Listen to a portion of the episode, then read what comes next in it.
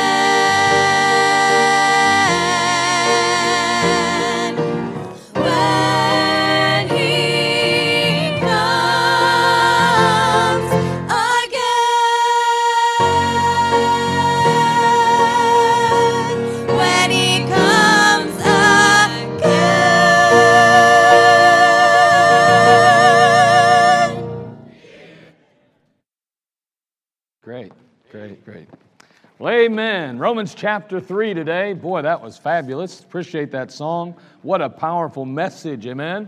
Boy, they did so well, too. My goodness, that was wonderful. Romans chapter 3, beginning in verse 1.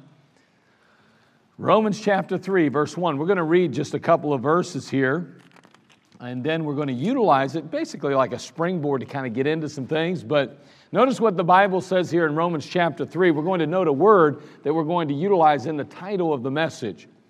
It says, What advantage then hath the Jew? Or what profit is there of circumcision? Whoops, I just lost my place. I don't know what I was doing there. I better get back there again. Romans chapter 3. I was actually looking for my puns, but I don't see them here. I must have set them on the table when I came in today. The, team, the singles had some good ones today, by the way. You're missing it now. Sorry. You'll just have to settle for the Bible. Chapter 3, verse 1 What advantage then hath the Jew? What profit is there of circumcision? Much every way, chiefly because that unto them were committed the oracles of God. Now, I want to focus on that word advantage. You know, when we think about the word advantage, it's talking about a condition or a circumstance that puts one in a favorable or superior position. And somebody asked the question, well, what advantage then hath the Jew? I mean, what's, what's the point? What's the purpose? I mean, what advantage? Well, how does that help them? Uh, what good is it being a Jew then? Or what profit is there of circumcision? And he said, much every way, chiefly because that unto them were committed the oracles of God.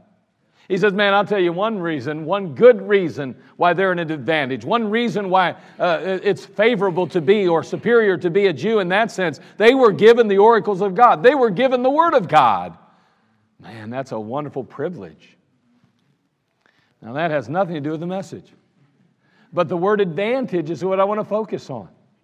My, my thought today is this the believer's advantage. The believer's advantage. The Bible says in 2 Corinthians chapter 2 verse 11 we see this word advantage again. It's only used 4 times in the Bible, but it says it says lest Satan should get an advantage of us for we're not ignorant of his devices. The implication is that there's a number of things, and specifically forgiveness. It's talking about that in the verse prior to, about how when we fail to forgive, how it gives Satan an advantage in our lives or over us, a favorable position, a superior place. He says that advantage, that's not a good advantage for him to have. He don't need any advantages. He's got enough already but advantage, a condition or circumstance that puts one in a favorable position, possibly even a superior one. Now, when I went into the Army, I, I, uh, I wanted to build and repair communication equipment. That translated to a radio repairman. they always like big titles in the military, you know, make you feel important. I was going to fix radios. That's and honestly, I, I, thought that'd be cool to learn how to fix radios, you know. And I'd be a, I'd be you know working on circuitry and I'd be doing all that good stuff.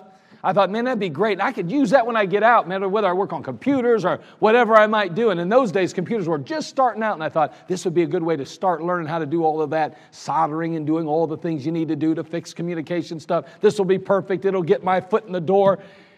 I got up to the MEP station up in Cleveland, and of course, I'm going through all the tests and everything that they make you go through. And one of the tests was a color blindness test. And uh, in that particular test, they had all these circles or squares, and in the middle of those circles and squares, amongst a bunch of little different colored dots, they said, Tell me what number you see in the middle of that circle. And I said, Well, I think that's a 14. What do you see in that square? And I said, The square. Th- that one? Yeah, that one. I said, uh, Is this a trick question? They said, No, what number do you see in the square? And I said, Eight? and the person said, You don't see anything, do you? And I said, No. Nothing. Well, what about this over here, this triangle? What number's in the middle of the triangle? And I said, Well, I, is that an 11 maybe? And they stopped the test. And they said, What color is this? And they pointed to three different colors and they, they said, That one. I said, That's green. What color's that one? Red. They said, You passed the red green test, but you're partially colorblind. And I thought, okay, well, here's what I found out that was not to my advantage. Because when I went to get my job, I said, okay, I came up here to be a radio repairman. And they said, well, you're not qualified to be a repairman. You are not in a favorable position to repair radios. And I said, what are you talking about? You can't see colors well enough.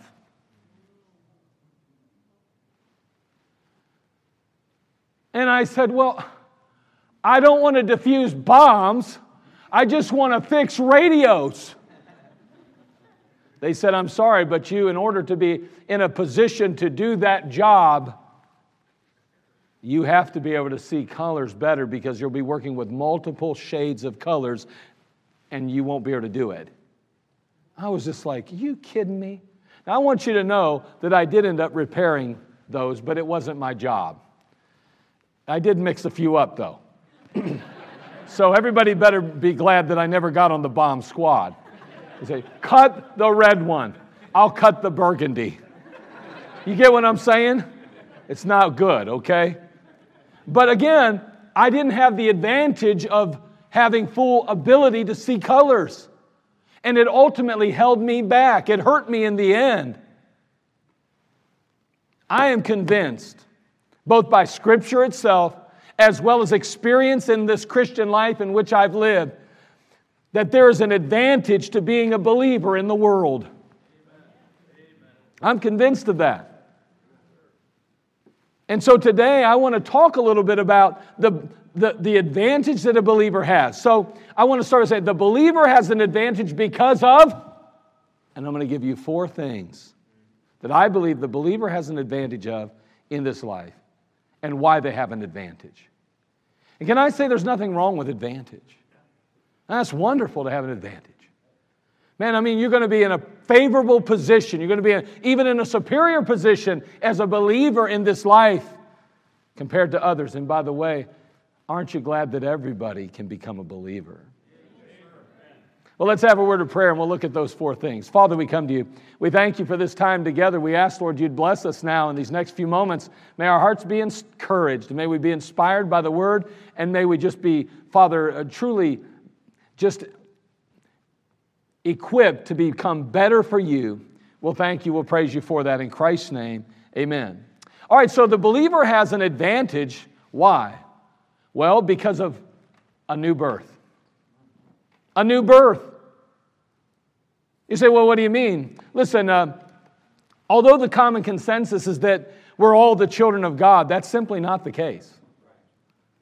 In this world in which we live, we like all to believe that we're all the children of God. That's not the case at all. Galatians 3:26 says, "For ye are all the children of God by faith in Christ Jesus."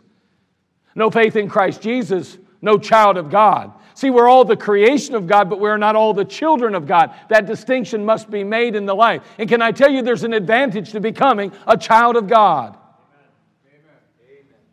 I mean, we all want to believe that God's our Father. But when Jesus addressed the, the Pharisees, a religious sect of the Jews, he identified them as having another father other than God himself.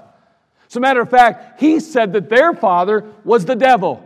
In John chapter 8, verse 44, the Bible says, Jesus speaking, Ye are of your father the devil, and the lust of your father you will do. He was a murderer from the beginning and abode not in the truth, because there's no truth in him. When he speaketh the lie, he speaketh of his own, for he's a liar and the father of it. He said, You're of your father the devil. And someone says, Yeah, well, that's a religious sect. And the reason why they're the father of the devil is because they were not receiving and accepting Christ. Exactly, that's my point because they had blasphemed God, because they had chosen not to, uh, in, in, in, in, let's see, how would I want to say it? Receive the truth of who Jesus was. And they fought him tooth and nail, and they rejected him, and they would have nothing to do with him, and they turned others away from him. I know.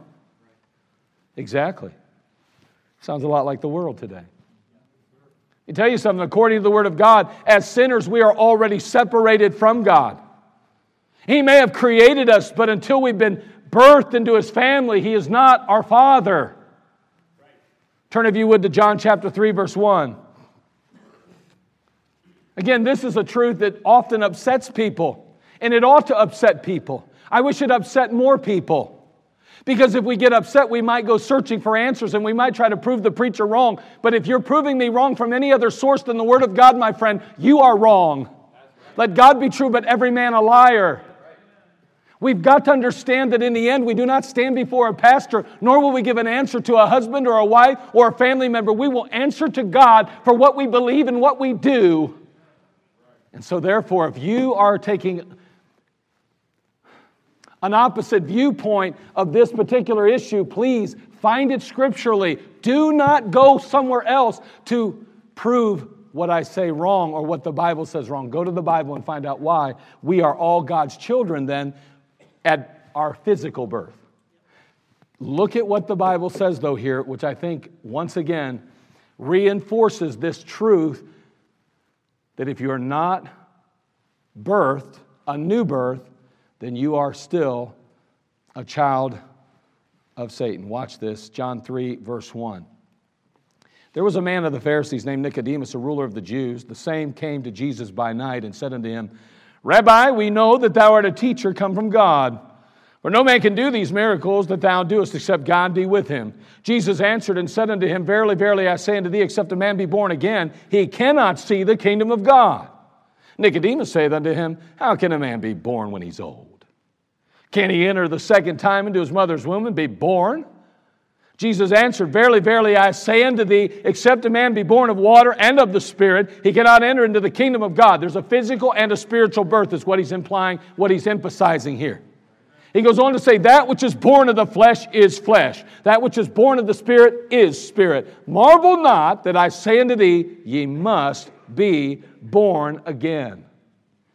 There is a birthing process. There's a birth that must take place in order to birth us into the family of God, in a sense, to, to birth us in, into a place where God Himself is our Father. We are born into this life, sadly enough, in the flesh. And in the flesh, we are sinners separated from God.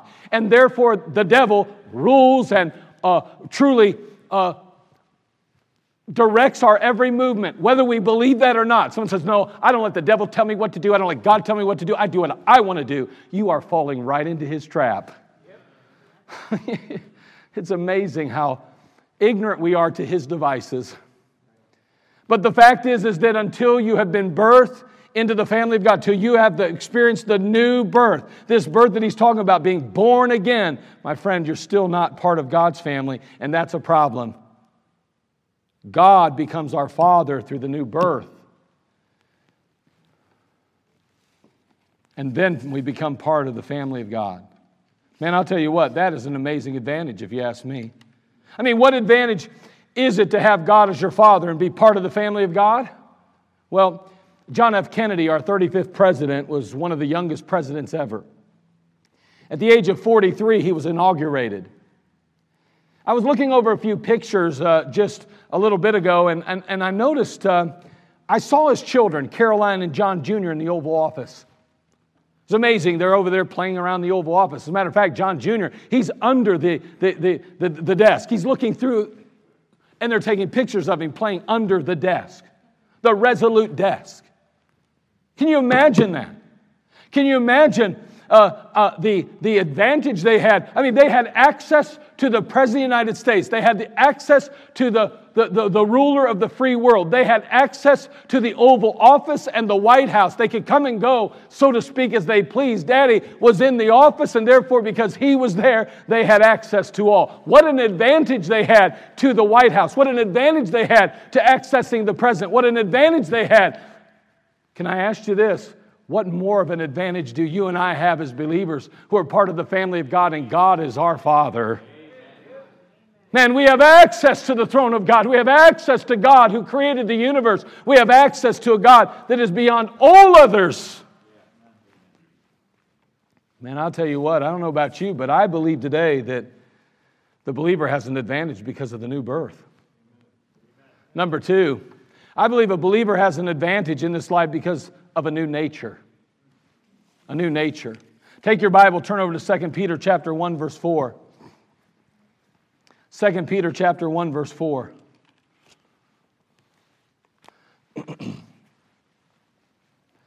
Notice what the Bible says here, 2 Peter chapter 1 verse 4.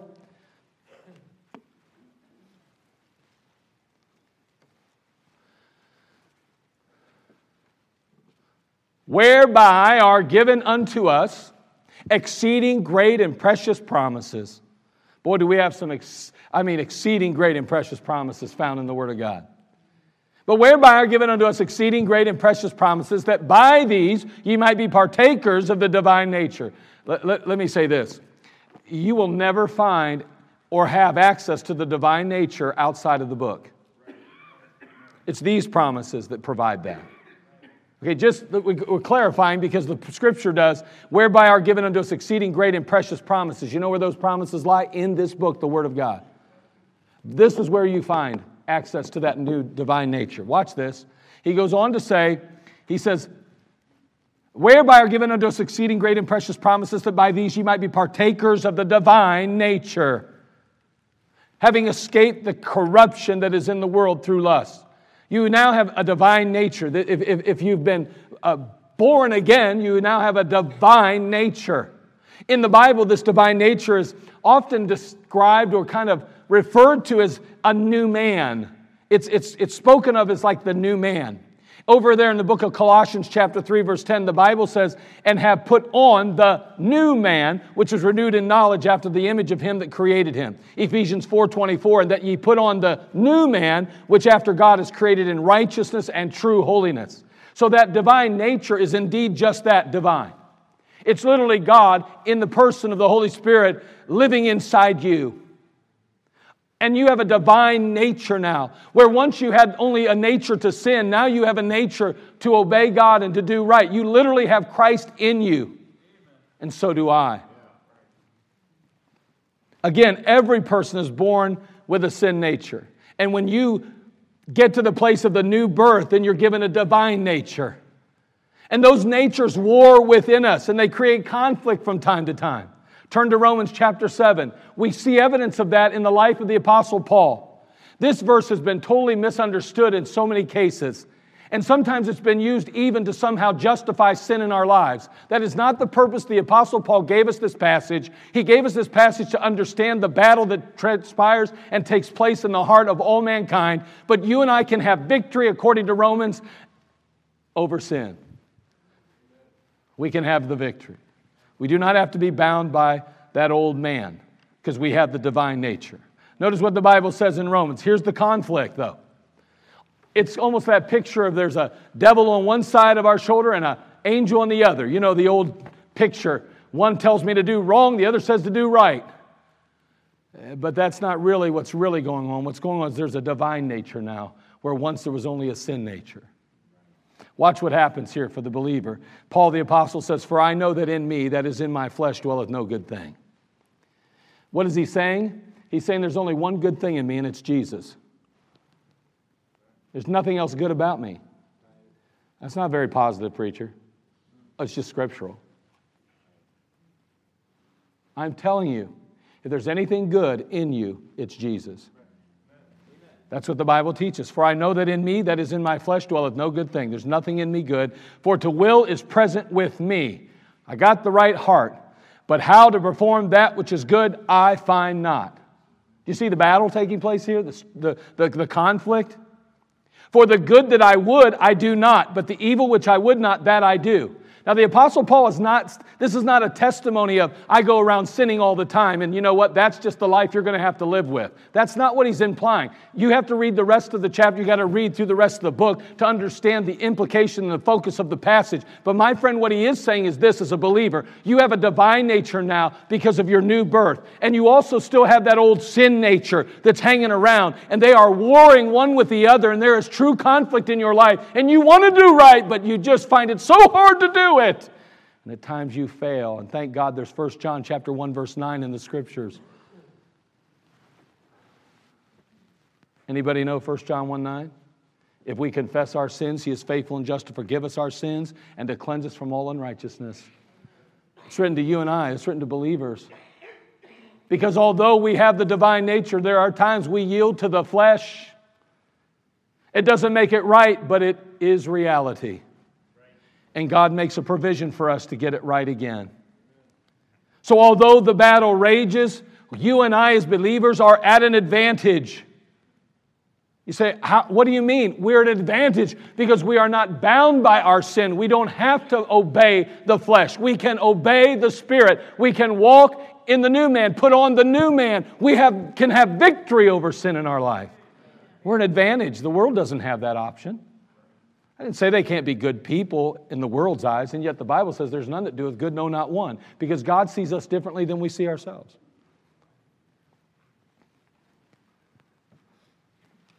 Whereas we could do nothing but sin, now having the divine nature, we're able to overcome sin. There's a story told of a young girl who accepted the Lord Jesus Christ as her Savior, and she applied for membership in a particular local church. In those days, at this particular church, they would have a kind of a question answer period to try to determine and discern as to whether or not you really meant what you said, that you're really born again, not just a profession, that it was a possession of faith. And so she uh, went before this particular group and they asked, Were you a sinner before you received the Lord Jesus into your life? Again, they're just trying to feel out the situation. She said, Yes, sir. Yes, sir. Well, are you still a sinner? She said, To tell you the truth, I feel I'm a greater sinner than ever. Then what real change have you experienced? Well, I don't know how to explain it, she said, but except to say this I used to be a sinner running after sin, but now that I'm saved, I'm a sinner running from sin. Isn't that good? See, before she got saved, she was a sinner running after sin. Now she's running from sin. Can I tell you that's a direct result of the divine nature in her? Where once she found herself only drawn to sin and running toward it, now she finds herself saying, No, no, no. I want to please the Master. I believe that the believer today has an advantage because of the new birth. I believe they have an advantage because of a new nature. I believe uh, as believers we have an advantage because of a new, of a new life, a new life. Turn to 2 Corinthians chapter 5 verse 17 please. 2 Corinthians chapter 5 verse 7.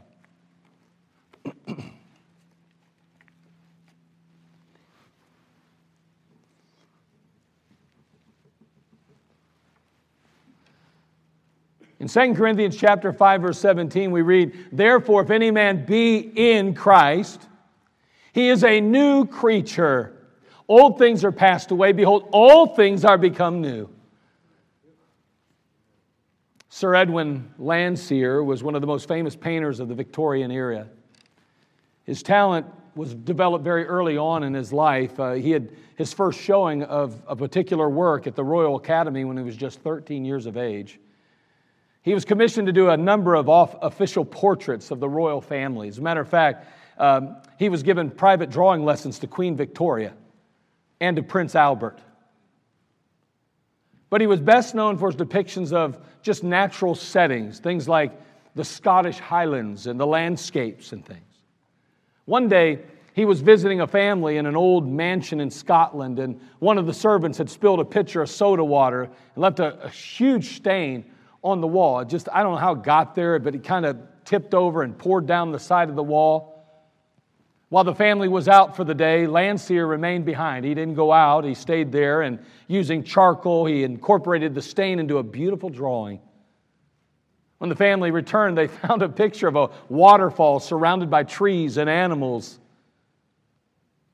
He had used his skill to, to make something beautiful out of what had been an unsightly mess.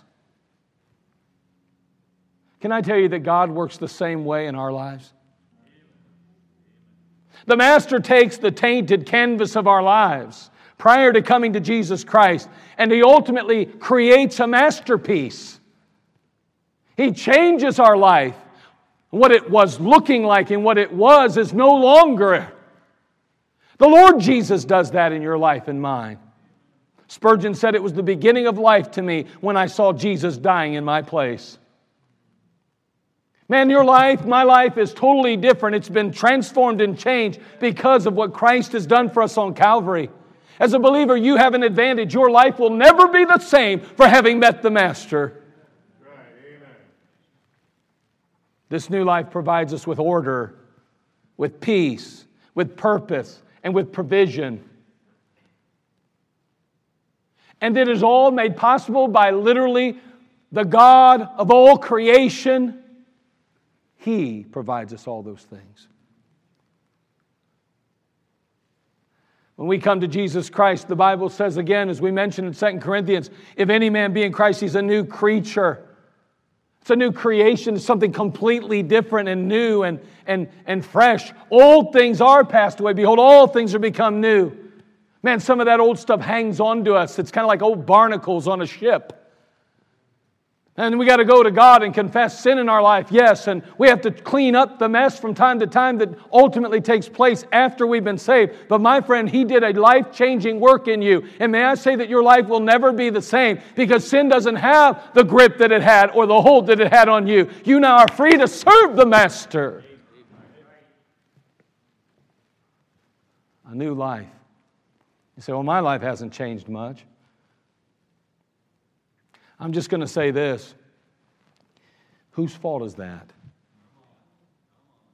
I mean, is the Word of God true or isn't it? Sometimes we have to be honest with ourselves as well. Sometimes we have to accept responsibility for our failures. It's not always God's fault. As a matter of fact, it never really is. And all I want you to understand is that your life should be different now that you're a child of God. If indeed the biggest, most powerful force in the world and the universe has moved inside of you that ought to change your life. And that change of life is not just in a sense that I feel God in me, but it literally transforms how I live and how I act and what I think and what I do. It's a new life now. What was important probably isn't as important.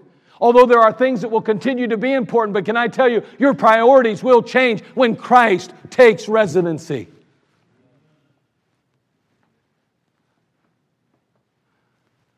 Things that are valuable to you will change.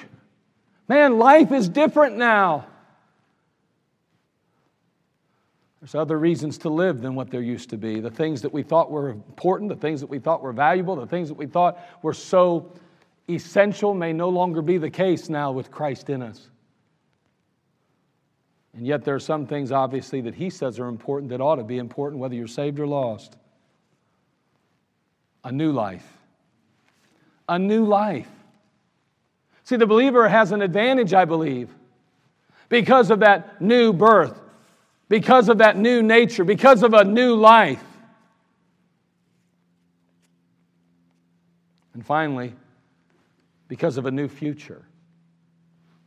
We have an advantage because of a new future. Turn, if you would, to John chapter 3, verse 16. John chapter 3, verse 16. We're going to look at verse 16 through 18. What a powerful passage this is. We, we do often quote verse 16, but I believe as you read through, man, chapter 3 is just amazing. Um, powerful, even those first four or five verses there, six verses. Chapter 3, notice what it says in verse 16. For God so loved the world that he gave his only begotten Son, that whosoever believeth in him should not perish, but have everlasting life. But hold on. For God sent not his Son into the world to condemn the world, but that the world through him might be saved. Isn't that wonderful? He that believeth on him is not condemned, but he that believeth not is condemned already, because he hath not believed in the name of the only begotten Son of God. Now, notice what's taking place here. There is a new future that you ultimately possess as a result of the new birth, as a result of a new nature, as a result even of this new life. I mean, notice again, he, he loves us, yes, and he promises us eternal life if we, we, we place our trust and faith in the Lord Jesus Christ, if we believe in him. But God sent not his Son into the world to condemn, but that the world through him might be saved, because he that believeth on him is not condemned.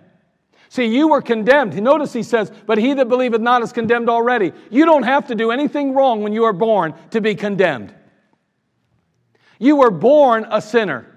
You're already in condemnation. You're already at odds with God. You're already, as the Bible says, at enmity with God. You and I are already distanced from Him. Even as Adam and Eve, when they sinned, were removed from the garden and from the very presence of God. My friend, everybody that's born is born separated from God in condemnation. It's not enough that they're just separated. They don't just go to the abyss, they don't just go, so to speak, into darkness or into the grave. No, they'll be eternally separated from God forever in a place called the lake of fire because of sin. Condemnation condemnation. They've been condemned to death. And that death is eternal separation from God. What a sad, sad picture that is. What a horrible commentary And yet, it is the reality of Scripture. However, a child of God is at an advantage. what an advantage! Because he that believeth on him is not condemned. You have a, no, a totally new future now, where once you had no hope of everlasting life, instead it would be everlasting death separated from God. Now you have a new future, no condemnation. From the very moment you place your faith and trust in Jesus Christ, new future. New future. I don't know about you, but that's surely nice. Going through life knowing that I'm going to have, I've got that one settled. That, that, that's an advantage that you have. You don't have to lay awake at night and wonder where you'll spend eternity. You don't have to be concerned that you're going to burn forever in a place called the lake of fire. You can be confident and you can be sure that heaven's your home and God is going to be with you and you'll be with Him forever. That's wonderful.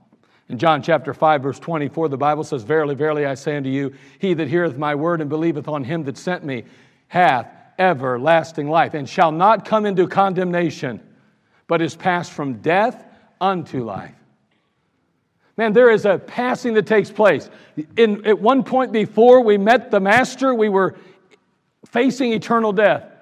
we passed from death unto life.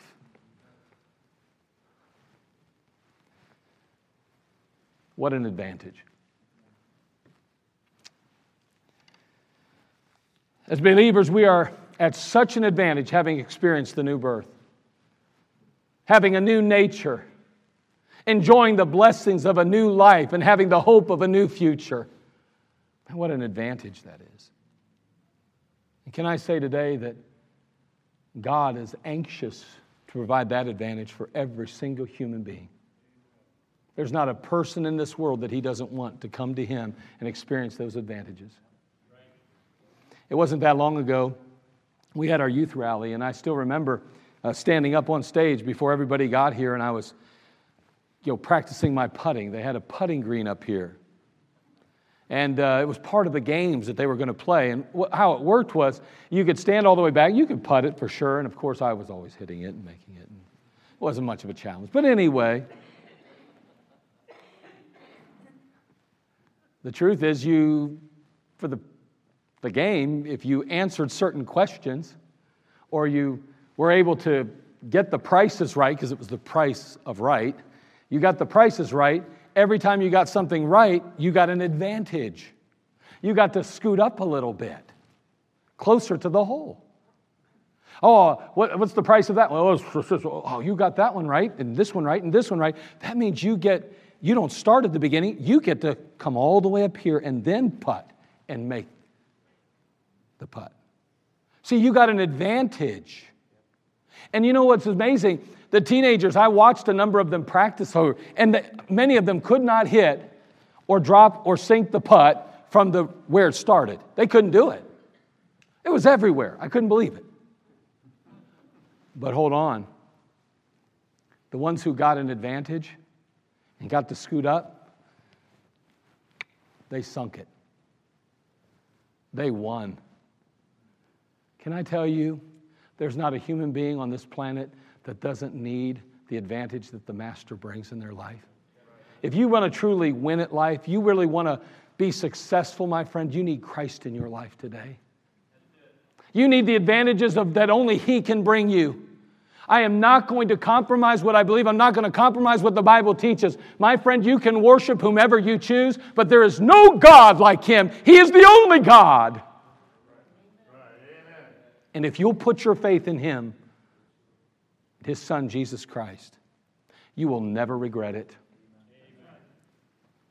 Pursue whatever you choose in life. But my friend, if you want an advantage and you truly want to get closer to the hole and be successful in life, you need the advantage of Christ. And ultimately, you can make all the putts you want in life.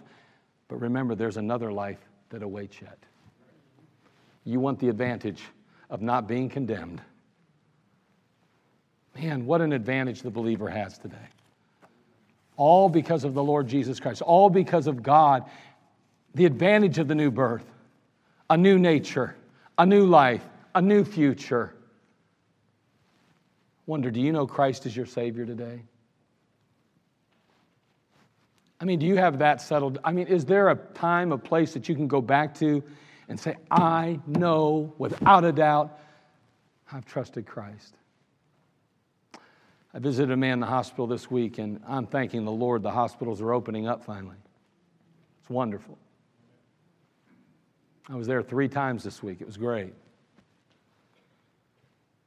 I still remember sitting in that room with this man. He doesn't attend our church, his child does from one of our buses. And I asked that man, I said, Let me ask you something. God forbid something would happen to you. I said, Do you know for sure if you'd, where you'd spend eternity? Do you know heaven would be your home? And he looked right in my eye and he said, Yes, I do. And I said, Really? Man, that's wonderful. He said, I was about 16 years of age and I trusted Christ as my Savior. He could go back to time, and he said, I've been reading my Bible more than ever now. I, I, know I need to get back in church. He says, My job's been keeping me out. He really understands that he wants to get closer to the Lord. He wants to do some things right. He's allowed some things in his life to separate him from that. We've all been there, right? But he knew he had it settled. He could point to a time. He knew that he had received and accepted Christ. Let me ask you can you do that? If I asked you that same question, would you be as confident? You should be. You need to be. God wants that for you. Maybe you're a child of God today, and, well, maybe sin's been raking you over the coals. Maybe when I was on vacation, I played a little bit of tennis. I wish I could say I was better at it than I used to be, but I'm getting worse. When my son in law and a pregnant woman can beat me and my wife, that's a problem. Especially when her back's hurting. Maybe you feel like that tennis ball, just getting pelted back and forth. Every time you start to feel like you're flying, you get knocked back down again. Let me tell you something. You might be a child of God. I hope and pray you already are. And if you are, that's unfortunately, like Paul said, it, it can be a rough ride. But you have an advantage. Don't forget about your advantage. Don't, don't forget that He still cares, that He loves you, and that He's there for you. Go to Him. Go to your Heavenly Father. See, you've experienced that new birth. You have that new nature. And, and you have a new life now. And it all centers around Him. It's all about Him. Go to Him and allow Him to comfort you and strengthen you and help you.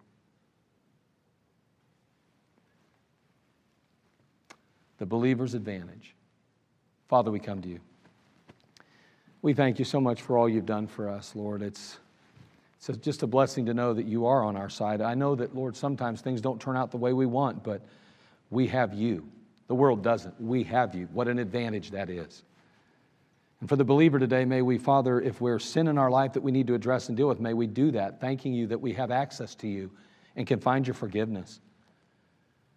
Lord, maybe there's someone here today without Jesus Christ as their Savior, and, and, and they need you as their Lord. They need you to redeem them, to save them from their sin. They need you to rescue them from the condemnation of sin. I pray that they will trust Jesus Christ today and experience the new birth firsthand. And that they too will receive the divine nature.